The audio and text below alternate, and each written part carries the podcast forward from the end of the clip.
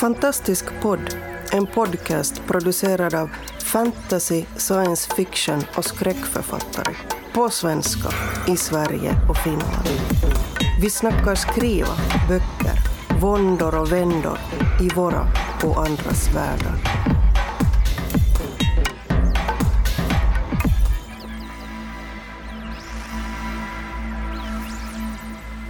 Välkomna till Fantastisk podd. Det här är västkust Västkustgänget. Och idag är tanken att vi ska prata om vad vi pratar om eller inte pratar om i form av vad vi skriver. Så hur öppna är vi med det vi vill skriva?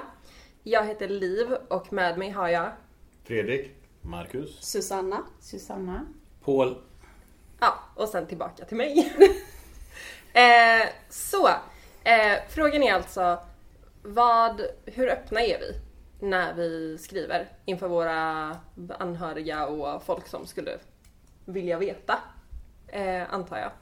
Har Ja. jag förstått det rätt? ja men jag, jag är ju en öppen bok när det kommer till sånt. För jag tänker att i vissa fall så finns det väl en sån här känsla av att, eh, att man jinxar det om man berättar om det. Så här, berättar jag att jag skriver om eh, tomtar så kommer jag antingen inte bli klar eller så kommer någon annan skriva en jättebra bok om tomtar som kommer hinna ut först och så kommer ingen vilja ha min tomtebok. Eh, Eller så knycker tomten ett manus. Ja, ja visst. Alltså, så Tomten skriver en autobiografi. Ja, så mycket kan gå fel. Men jag, jag eh, har så mycket hybris att jag tror att jag är originell med det jag skriver. Eh. Så jag tänker att jag kan prata om det. Jag hade tänkt att du skulle, eh, att när man får ordet skulle man kunna börja med att säga vilka man oftast bollar med. För det är ju intressant att veta. Så här, jag bollar med min mamma och jag brukar vara så här transparent med henne. Typ. Ja, Eh, så vilka brukar du prata med om vad du skriver? dig, Liv. Ja. jo jag tänkte, har, Jag du några, få- har du några andra? Jag, nej, jag, nej men jag har några kompisar. Men vad det- heter de och vart bor de? Vad har de för adress? Eh, men det är inte så många. Jag inser att nu kanske jag är öppen och transparent för att jag inte har så många att berätta det för. Åh nej. Så det handlar inte så mycket om att eh, risken är stor att någon tar det utan snarare om att ingen vill ta mina idéer. Hur är det med skrivprocessen? Pratar du om den med folk? De som vill lyssna. ah, det blir bara bättre och bättre. Ehm, nej men det, det gör jag gärna. Ehm, men jag har en väldigt eh, kort och intensiv skrivprocess. Så det är inte under lång tid det håller på utan jag, min långa process är eh, redigeringen istället. Ja, Ja. Så, så är det. Eh, då ska vi se Fredrik. Eh, vilka pratar du oftast med om vad du skriver om du pratar med någon? Nej, jag vet inte. Jag, jag tycker det är lite olika saker. För att Mm. det ena är ju lite grann, lite kort sagt, vilka kan man snacka med lite under tiden och vilka låter man kanske testläsa lite och sådär. Mm. Och det har jag väl ett gäng. Eh, några stackare sitter här. eh, På egen beskyllande på att säga. Eh, och, eh, och sen finns det då några i min närhet som brukar läsa tidigt och komma med kommentarer och, och lite så. Mm.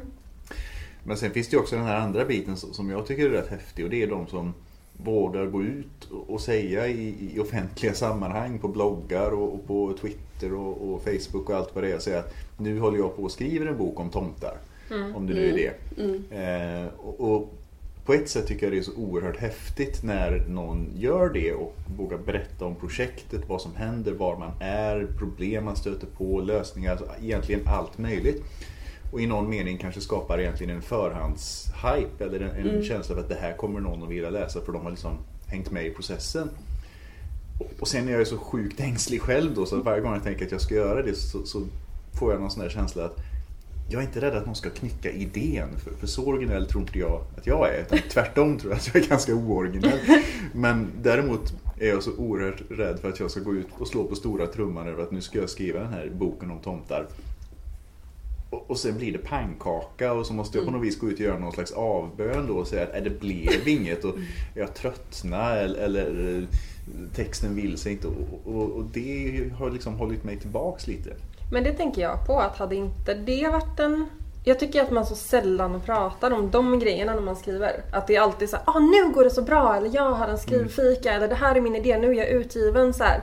Jag, jag hade uppskattat en transparent författare som också skrev om, gud så taggad på den här idén och sen tre veckor senare, nu har vi lagt det här på hyllan och så har vi börjat på nästa grej och vi pratar inte riktigt om tomtenovellen mer. Nej, Nej men det, så är det ju. Det har jag också tänkt massor av gånger att det vore skönt att och kanske vara den som gör det. Men sen har jag inte riktigt vågat. Jag, jag funderar på om jag kanske ska krypa ur garderoben med nästa projekt eller nästa. Men, men jag är fortfarande lite för ängslig. Så att jag tycker vi skickar över den bollen till någon som faktiskt skriver lite om, om ett pågående projekt. men- där. Eh, Den där, den där, den där Det Marcus. skulle vara den här Marcus då. Eh, För Fantastikhjälpen som jag nämnde i förra avsnittet då. Så skriver jag på en bok som heter Drömverk. Och eh, där har jag från början bestämt mig för att vara ganska öppen med processen just för att bygga en hype. För den, den utnyttjar ju mycket det lokala liksom och då... Det är ju där man har chansen att sälja sen om man faktiskt vill sälja sin bok. Då ska man, eh, det är en fördel att kunna jobba lokalt i alla fall.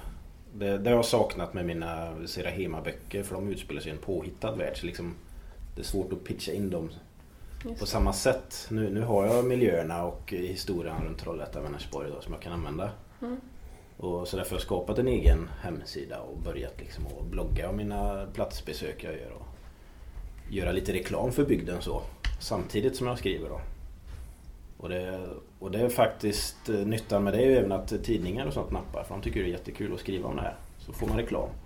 Och jag har ju en tanke med det här att kanske det blir ett crowdfunding-projekt vad det lider. Just, just nu jobbar jag på att få sponsorer och sådär men får jag inte in tillräckligt stålar där så kanske jag kör någon någon eh, crowdfunding-kampanj eller något. Och då är det bra att redan ha byggt upp det här från början. Men visst tar jag en risk. Det kan ju bli pannkaka av alltihop liksom. Men Det är en ganska smart marknadsföringsstrategi. Men är du någonsin rädd för det Fredrik pratade om? Att liksom, eller egentligen kanske mer att jag tänkte på när jag lyssnade på Fredrik. att att eh, om man märker att folk blir taggade kring och du har grejer som pågår men du håller fortfarande på att producera materialet. Att det ska ta stopp på något sätt. Att man psykologiskt ska tänka så här. Det, jag har redan gjort färdigt det här. nej. Det... Menar du att jag inte skulle skriva klart eller vad? Ja, nej, men att det känns, jag vet inte om du skulle få känslan av att liksom, du vet att belöningssystemet i hjärnan typ triggar för tidigt och så. Nej, det, det har jag aldrig, det har jag inte tänkt på men Mm. det tycker jag inte. Och nu, nu har jag skrivit klart romanen så berättelsen är Ah, färdig. Och under min research har jag hittat så mycket material så det blir en hel bokserie liksom. Man kan inte knö in allt i en bok för det blir för mycket. Jag har till och med fått hoja lite darlings redan som jag ville ha med. Och det, nu under redigeringen kommer jag att tvingas ta bort ännu mer förmodligen. Ja, men det låter spännande. Men, men har du några du bollar idéer med innan? Innan idéerna blir eh, Eh. stora? Inte så mycket idéerna. Jag kanske mer påtvingar folk mina monologer om vad jag håller på med. tror jag. Kan vi bilda klubb? Ja, eh, Serahema-böckerna var nog en annan sak. För de, de utvecklades under väldigt lång tid. Så det, det har varit de kompisar jag umgåtts med under skoltiden liksom. Så högstadiet var det vissa och sen under gymnasiet, eh, ja det var fortfarande samma faktiskt. Och sen eh, högskolan då var det nya som man hade i klasser där liksom. Och de har tvingats utstå det här och följa med på resan. Men jag tror det kan vara rätt kul för dem också att se att det har blivit böcker och Mm. känna att de har varit med lite på ett hörn sådär. Mm. Mm. Mm. Eh, Susanna? Ja, eh, jag är nog eh, lite halv eh, privat med det jag skriver och också med vilka jag visar det för. Ehm, jag visar inte det jag skriver för så många, det är några stycken. Och eh, det är helt enkelt för att ehm, i början när jag skrev så, för jag har skrivit så länge och försökte väldigt länge, så var jag ibland, tyckte jag att jag hade skrivit någonting fantastiskt bra. Så visar jag stolt upp det som en treåring och så säger de jaha. och eh, då var det oftast inte färdiga grejer så att jag, vi hade liksom bara börjat på någonting. och det var ganska jobbigt. För var det någon som, som reagerade lite halvljummet på det där som jag tyckte var så här genialiskt så, så fortsatte jag aldrig på de sakerna. Så de hamnade liksom i... Så, eh, nu visar jag bara när jag har antingen känner liksom tillit som Fredrik läser ju mm, har läst några grejer som jag har skrivit. Jag vet att jag inte kommer bli nerhuggen med knö, knölarna eller att det finns en förståelse för att det är ett, eh, på, en pågående process. Dessutom så har jag blivit mindre känslig tror jag nu och vet att jag inte är ett geni. Det är bara jag vill se om, om någon fattar vad det är jag har gjort och så. Mm. Men det, det, det, är, det är några stycken som är från min författarutbildning också som, som jag har och visar. Men eh, av samma anledning så är jag inte särskilt öppen med vad jag skriver. Just för att det är så pinsamt och jobbigt när jag misslyckas. Så att jag vill helst inte kännas vid det för mycket. så, eh, så då... Eh, så därför är det. Jag är däremot inte så rädd för att eh, folk ska sno ens idéer eller sådär. För att det är precis som, precis att man, man är inte originell. Och jag gick ju en författarutbildning där man konstant visade upp grejer. Och det hände ju att någon plockade upp någon liten grej. Så man, man blir ju inspirerad av varandras. Men det är ju egentligen inte att man snor en sak. Utan man blir ju liksom inspirerad. av Det blir aldrig lika liksom så. Mm. Så, att, så, så funkar det. Men också just det där rädslan för att, att någons reaktion faktiskt tar död på min mojo. Mm. Liksom. Därför anvisar inte jag gärna innan jag är helt färdig. För det har hänt eh, ett antal gånger att den reaktion jag får tillbaks gör att jag bara känner nej men det här var ju bara skit. Så då kan, har jag jättesvårt att komma tillbaka till det. Tråkigt. Ja, precis. Paul, hur känner du? Eh, ja, jag är väl sådär konventionell. Jag visar för typ min fru vad jag skriver. Fast det gjorde jag faktiskt inte senaste romanen och ändå så säger hon såna här saker som att uh, den här Sebastian, nu har jag levt, levt med honom i flera år, kan du inte döda honom? så liksom, ja okej, okay, jag vet inte om jag ska... Ja, så jag försöker hålla mig ifrån att trakassera henne för mycket så. Mm. Nej men uh, sen så är det ju så, det är väl lite det där med att jag eh, ändrar mig rätt mycket under resans gång när jag skriver och det är så tråkigt att berätta att nu har jag skrivit si och så. Sen så en månad senare, så, ah, jag ändrade mig, jag skrev så här istället. Så, så jag brukar väl inte, men jag har väl så här lite nära vänner som jag pratar med, andra författare och sånt. Mm. Så lite grann, men det är ganska sparsamt. Mm. Så mest av de anledningarna. Precis. Ja. Men upplever du att du, alltså, eh, att du tappar eller får inspiration beroende på reaktionerna från de läsare som... Eller att om det är någon som har lite halvljum eller har missförstått det du försöker göra i ett råmanus. Att, det är liksom, att du tappar inspiration. Eller är du, alltid, har du liksom stenhård vision så att du, du och integritet Nej, så du kan liksom, även om du, de, att det är ingen som kan få dig att tappa modet liksom. Ja, de får ju inte se det där råmanuset. Det är sånt jag drar för dem och Ja. ibland så kan de komma med någon idé sådär om hit och Ja. dit och det kan faktiskt smygas in. Så, så egentligen skulle, tycker jag man skulle nästan vara lite ett team som sitter och skriver. Det, Mm. det hade varit lite roligt så här, men det är svårt att Precis. samverka kring sånt. Det är man, ja, jag vet inte. Precis. Fast det, det kan man ju i och för sig göra. De Mm. första böckerna jag skrev, som blev Ja, utgivna just i alla det. fall, de är ju skrivna tillsammans med en annan författare också. Mm. Och det är rätt kul faktiskt, det är det. Och det Mm. går att jämka ihop väldigt mycket.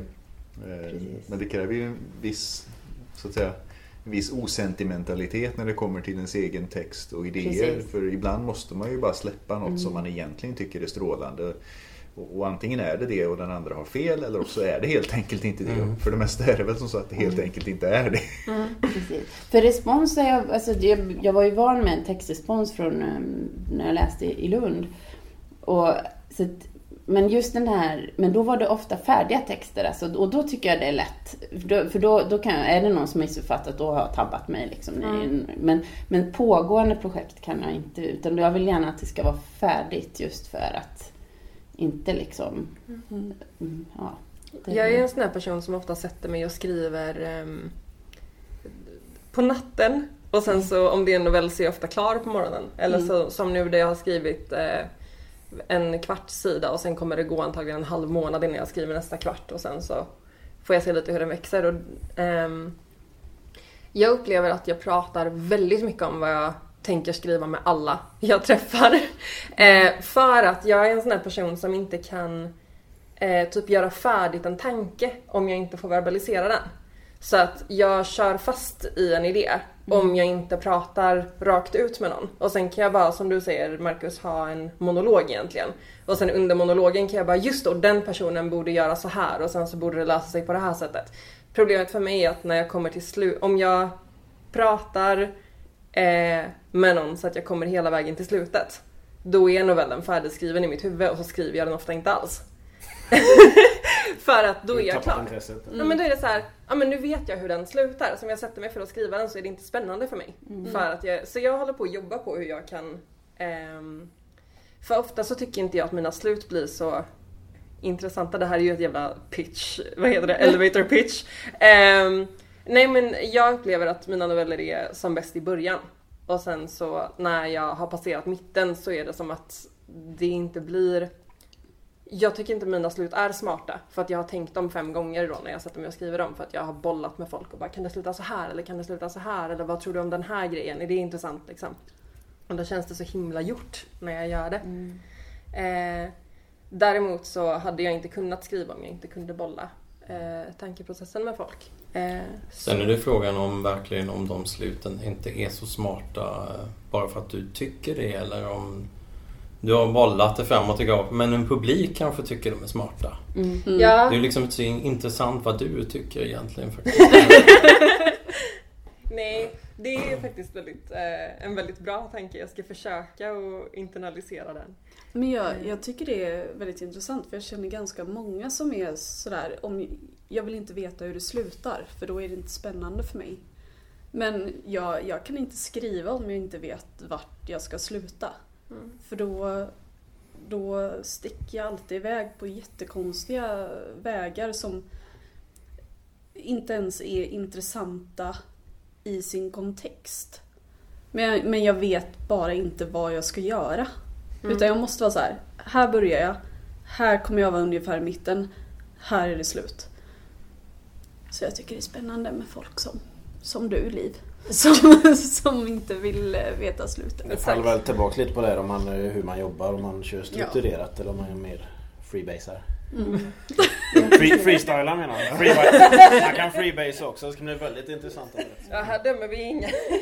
Men men jag tänkte på det när du sa det här med slutet, att det, det känns inte så spännande och så vidare. Ibland kan man ju sitta och känna att man liksom nästan jagar upp sig själv eller att man blir lite sentimental när man skriver något och så vidare. Och det brukar vara, någon annan som sa det, tror jag på Facebook också, att det brukar vara ett tecken på att antingen är det skitbra eller också är det fullständigt värdelöst. Ja, Så precis. sitter man och smågråter när man skriver så är man antingen för invested och så är det inget bra eller också så är det faktiskt kanske bra då. Va? Ja. Eh, Men eh, Men jag tänker också på det att så här, ehm, när man... Jag, jag tänker att skriven text är ju bara egentligen en annan variant på så här campfire stories. Mm. Och jag tror att jag kan få, i och med att när jag skriver så är det också en ganska verbal process. Jag brukar sitta och läsa eh, grejer eh, allt eftersom att jag skriver. Och sen kan jag så pausa och så kan jag ha en så verbal monolog med mig själv. Där jag säger, borde det här hända nu? Äh, det kanske borde hända sen. För att som sagt, jag kan inte strukturera tankarna i huvudet. Jag måste höra dem. Och jag kan verkligen få känslan av att ehm, jag skriver bara för att berätta en liten grej. Och om jag berättar grejen från början till slut för en person så är jag, då har jag berättat det här för någon. Att jag får den känslan. Att så här, men jag behöver inte skriva detta för att jag kan ju berätta hela min saga verbalt. Mm. Eh, och det är jätteogivande eftersom jag inte tycker om att skriva. Men så, här, så att jag tror att jag får, jag tror att jag får det som jag frågade dig om och fiskade Marcus med. Att jag, jag blir färdig, jag får min belöningskänsla och sen är jag klar. Du får tänka på alla som inte har fått ta del av den här fantastiska idén. Ja, kanske. Tack för att ni är mina privata terapeuter. Jag tänkte att vi skulle göra en liten, eh, ett experiment och det här är frivilligt. Ehm, Jag undrar om vi nu när vi har pratat om detta hade kunnat tänka oss att lufta en pågående idé vi har. Det vill säga någonting som vi jobbar på eller något som vi snart vill Oh, göra. Läskigt. Ja. och det tänker jag att man kan få berätta hur lite och hur mycket man vill. Eh, och om man vill stå över kan man få säga pass. Eller så kan man få berätta eh, någon gång när man fick feedback som man kanske tyckte jättemycket om eller som var jättetråkig. Så det finns ett alternativt ämne att prata om om man inte vill berätta någonting. Eh, jag hade kunnat tänka mig att börja om ni vill att någon... Kom igen. Ja. Kör på. Eh, jag håller på med en novell just nu som eh, jag tänkte skicka till... Jag har inte bestämt vilken... Det, det är två pågående novelltävlingar som jag vill skicka den till i alla fall. Och den eh, kommer att handla om en utomjording som landar eh, på Järntorget på vintern och bildar sig en uppfattning om eh, så här, platsen den har kommit till och alla människor. Eh, och man får följa processen som den går igenom när den försöker att bli en del av vår kultur men hela tiden stoppas av eh, människor från den kulturen som pekar ut den som annorlunda och försöker bestämma saker om den. Eh, och eh, en grej som outas typ i första meningen är att den har tagit över någons kropp som skriver det här. Så det är väldigt mycket empati som jag vill jobba med genom hela texten. Att redan från början har man en person som har sett allt den här lilla varelsen har gått igenom och ska förklara det. Mm. Eh. Och det här är ju en skada från att jag läser genusvetenskap såklart. Eh, så jag försöker att eh, hålla igång genustänket under sommaren med den här novellen. Mm. Så. Eh, är det någon annan som vill tänka sig att dela någonting? Annars tänkte jag ta klockan. Hej Fredrik! Ja, Jag, tror, jag, jag, får nog, jag får nog falla för min egen ängslighet och säga pass just nu för att fundera om jag vågar om en stund. Absolut! Marcus? Ja, jag har alltid massa novellidéer. Så jag har en lista i mobilen där jag skriver upp massa idéer. Och sen får man se vilken man hinner skriva på. Men en eh, just nu handlar om en man som är på väg ut i djuprymden. Själv i ett rymdskepp. Han är eremit kan man säga. Bort från allting. Och eh, en dag så knackar det på väggen. Vänta Nå- nu. Någon vill in. Det är som den här läskigaste historien på en mening. Du är ensam kvar på jorden och sen knackar det på dörren. Vad gör du? Typ. ja, lite så. Det Alltså- låter asläckert. Det, det jobbiga var att jag lyssnade och så var jag så här, ja så knackade det. Vänta nu, du är ju rymd. Ja, precis. Där! precis. Den vill jag läsa. Ja, eller hur? Vi får- Vi får se vad som händer med den. Ja. Kanske blir ett sommarprojekt. Mm. Susanna, vad tänker du på just nu? Jag tänker för det första på det här med att skriva upp eh, novell och manusidéer. Eh, Det tycker jag är en väldigt bra idé. Och varje gång jag ser ett fint anteckningsblock i en butik så tänker jag ah, det vill jag köpa och skriva upp idéer i. Och så gör jag inte det. Um, vad har jag på gång? Jag har en tanke om en eh, typ ungdomsroman sci-fi som, eh, som kommer att handla kring en tanke jag har som är att vi bara, människan är bara kvantskummet i något oändligt mycket större. Ehm, och jag har för mig att det är så att förhållandet mellan eh, kvantskum och kvarkar, charmkvarkar, är ungefär samma som mellan människa och typ galaxer. Så då, då kommer någon inse att människor rör sig i förhållande till galaxer ungefär som kvantskum rör sig i förhållande till eh, kvarkar. Och eh, det kommer leda till att någon blir galen. Det, Okej. det låter som något man skulle bli galen av. Kanske inte är så mycket ungdomsbok. Ja, fast det tror jag man har mycket existentiell ångest i den åldern. Ja, för mig har det aldrig gått över. Va? Ja. Susanna? Jag, ja, jag var så nära på att säga pass på den här eh, När jag försöker att avsluta en, en bok för 9 till 12, ett bokmanus. Och eh, det är en idé som jag fick för länge sedan.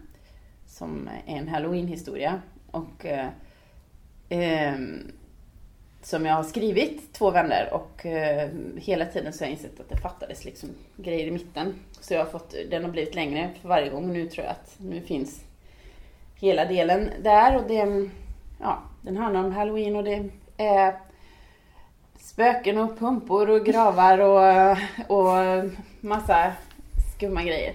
Och eh, konstigt nog så har det visat sig att den eh, temat i den, eller den här underliggande drivkraften, är faktiskt anknytningsteori som är sån här psykologi för barn.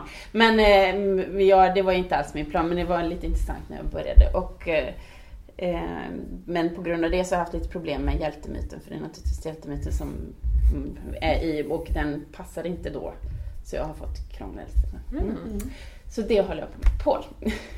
Ja, jag håller på att skriva uppföljaren till Dödfödd. Uppföljaren heter Döda platser. Döda platser är helt enkelt övergivna platser. Mm. Så det är en bok om övergivna människor som färdas mellan övergivna platser.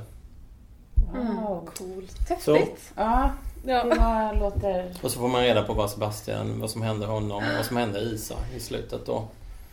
Hur det, hur det egentligen går för dem. Mm. Spännande! Får vi se om du gjorde som din fru ville eller inte. Ja, det får vi se. Ja.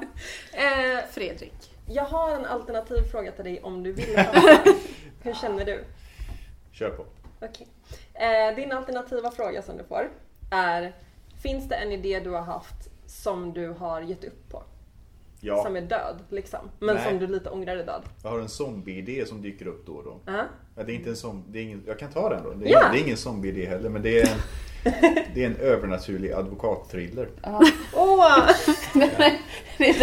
den, den, den, har jag läst lite om. Eller du har, jag tror att ja. du har eh, skrivit någon liten grej där. ja, jag har skrivit kanske en, ja, en åttondel av vad som krävs. Eller sånt där. Mm. Men, men det, den, eh, den är en sån där som vaknar olika skepnader kollapsar, faller ihop och dör eller hamnar bakom andra projekt hela tiden. Men någon gång ska den nog bli klar. Det tycker jag. För, det, det, om, för att om det är det jag har läst så tycker jag att det, det är något. Eh, om du inte vill berätta så mycket om handlingen, vill du berätta eh, en känsla du får när du tänker på det här projektet?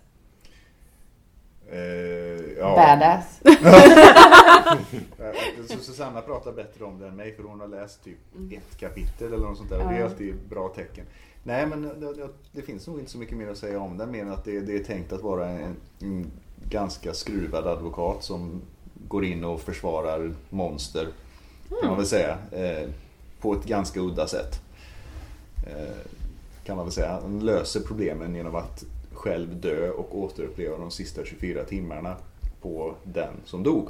Mm. Det, det, är lite som, eh, inte alls egentligen, eh, serien Chew mm. som handlar om en polis som när han äter någonting så upplever han det sista eh, om man äter en hamburgare så upplever han det sista kossan upplevde.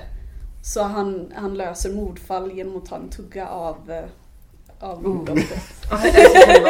Mm. Den är jättebra. Tack för att du ville dela med dig och tack för att alla ni andra ville dela med er av era idéer. Jag tyckte det var väldigt kul att veta. Eh, och jag ser också fram emot att se alla våra sociala medier sakta fyllas med det här tänkte jag eller nu har jag gett upp på den här idén. Så att vi kan påminna folk om att det inte alltid är eh, jättelätt men det är alltid ganska roligt att hålla på och skriva. Precis. Jag tror att du sa det innan att det var lättare, det skulle varit lättare om, eh, för som avslutning. Men jag vet att J.K. Rowling gjorde det en gång på Twitter. Jag, hon skrev att hon hade haft en lousy writing day där hon mm. hade skrivit hela dagen och sen fått slänga allting och så får hon börja nästa dag. Och det var lite skönt. Mm. Om, om hon har problem så tänkte man, då gör det ingenting att jag har krångel. Alltså det, det Nej, jag tänker att liksom. man gillar ju alltid spänning. Så mm. Det är ju spännande att följa någon som inte ja. så här, åh, jag vet inte ens om den här människan är en författare eller inte. Mm. Men nu har den gett upp på en ny idé. Vad händer? Ja, det, är som, eh, det är som att gå ut på Instagram och bara följa alla som ofta hashtaggar author eller writer. Och så får man bara se hur det ser ut där de skriver. Ja. Ja, nej, det är väldigt spännande. Mm. Eh, så jag tackar så mycket för det här avsnittet. Det var väldigt kul att få prata med er. Mm, tack själv. Ja, tack. Hej. Du har lyssnat på Fantastisk podd. Om du trivdes i vårt fantastiska poddsällskap och vill ha mer så hittar du äldre poddar och information om oss som deltar på vår hemsida under fantastiskpodd.se och på vår Facebook-sida Fantastisk podd. Har du frågor eller förslag på vad du tycker att vi ska tala om, Hör gärna av dig antingen på Facebook eller via kommentarer på hemsidan. Vi hörs! Skratta, skratta ur det. Ja, okej, okay, jag klarar det.